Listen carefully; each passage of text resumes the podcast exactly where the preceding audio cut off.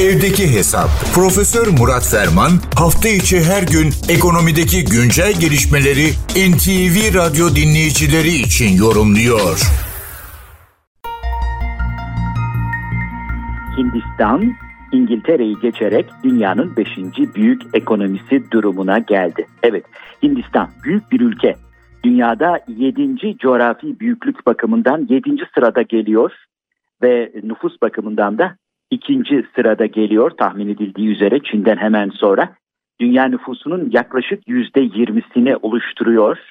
Dünyada her beş kişiden bir tanesi Hindistan'da yaşıyor veya Hintli olarak tanımlanıyor.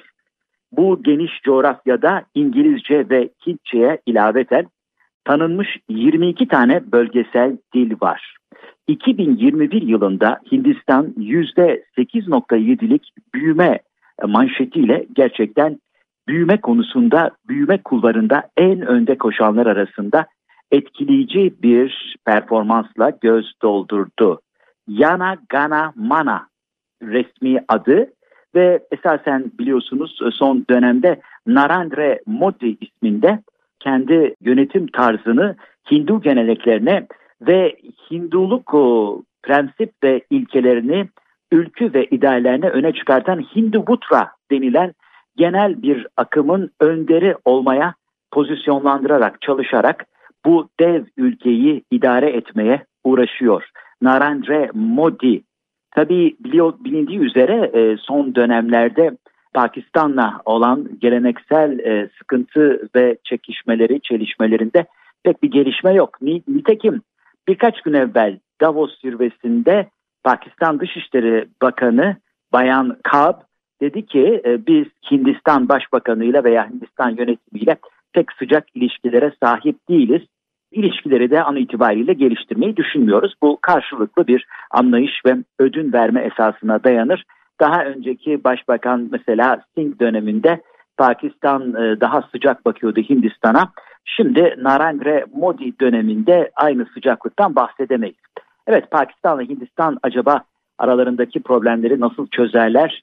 Bu bir sıcak çatışmanın nüvesi olabilir mi? Senelerdir özellikle anlaşmazlık bölgeleri Hindu Kaşmir vesairede inceleniyor, bakılıyor, yakından takip ediliyor. Tabii bu arada şu noktayı da belirtelim. Özellikle batılı e, bazı unsurlar Amerika Birleşik Devletleri'nin patronajı altında Çin'in önünü kesebilmek, Çin'e blokaj ve alternatif sağlayabilmek bakımından Hindistan'a prim veriyorlar.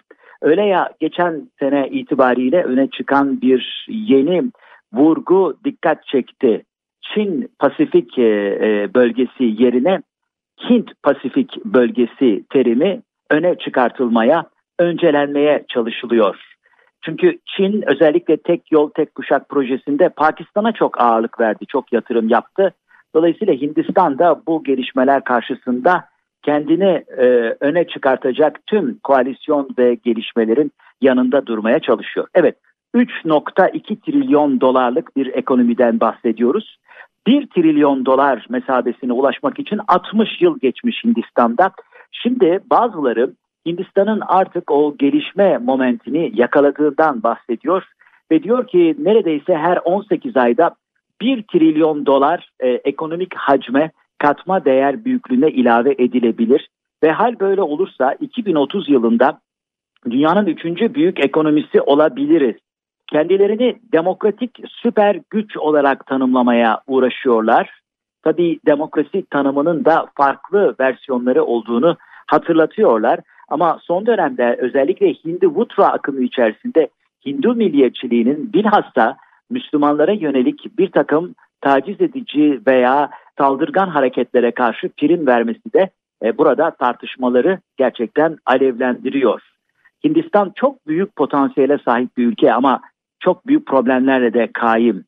Hintlilerin genel bir tanımı var. Chauta hayi. Ne olursa olsun. Let it be. Bırakın olsun. Yani işi akışına bırakmak gibi. Ama sadece Chauta hayi ile çözülemeyecek problemler var. Bir kere eğitim konusu çok sıkıntılı. İngiliz e, sömürge yönetiminden kalma bazı sistemler var ama bir türlü oturtamamışlar. E, müthiş bir e, büyüklükten bahsediyoruz tabii. Yani 10 milyonlarca kişinin eğitim alması durumundan bahsediyoruz. O bakımdan e, okur yazarlık oranında çok geriler. %84 oranında okur yazarlık oranı. Dünyada en geri ülkelerden bir tanesi. Bunu hala halledememişler. Sağlık bakımından çok büyük sıkıntıları var. Kırsal kesimde yaşayan %50'lik nüfus veya nüfusun %50'si hiçbir şekilde sağlık hizmetlerine ulaşamıyor. Covid'de çok büyük sıkıntılar yaşadılar pandemi döneminde. Yolsuzluk adeta toplumun böyle damarlarına kadar her sinir uçlarına kadar işlemiş durumda. Fakirlik bakımından dünyadaki fakirlerin 1 bölü 3'ü, üçte biri Hindistan'da yaşıyor. Nüfusun yüzde kırkı yoksulluk sınırının, uluslararası yoksulluk sınırının altında. 5 yaşının aşağısındaki çocukların yüzde ellisi gelişim bozukluğu veya eksikliği gösteriyor. En önemli sıkıntılardan bir tanesi kadınlara gündüz gözüyle kalabalık içerisinde saldırı yapılabiliyor. Geçtiğimiz yıl içerisinde 4000 kadın saldırıya ve açık alanlarda tasalluta uğradı. Bu bir türlü çözülemeyen problemlerden bir tanesi. Hava ve su kirliliği hat safhada. İşsizlik her daim bir problem. İşi olanların, çalışanların da %92'si organize olmayan, kurumsal olmayan iş sektörlerinde çalışıyor. Çocuk işçilik tahmin edileceği üzere en önemli problemlerden bir tanesi. Evet, Hindistan büyük problemlerin ve büyük potansiyellerin ülkesi. Bundan sonraki gidişatta konjonktürel açılımda mutlaka Hindistan'da söz sahibi olacak. Evet, Çin'i konuşuyoruz. Yeni bir soğuk savaş olur mu? Amerika Çin kapışır mı diyoruz? Rusya ne yapar kendine çıkış yolu bulur mu diyoruz ama Hindistan'ı da herhalde gözden uzak tutmamakta fayda var. Bu genel bilgi paylaşımı ve değerlendirme çerçevesinde değerli dinleyenlerimize katma değeri yüksek ve yüksek katma değerli bir gün diliyor. Huzurlarınızdan hürmetlerle ayrılıyorum. Profesör Murat Ferman'la evdeki hesap sona erdi. Kaçırdığınız bölümleri www.ntvradio.com.tr adresinden dinleyebilirsiniz.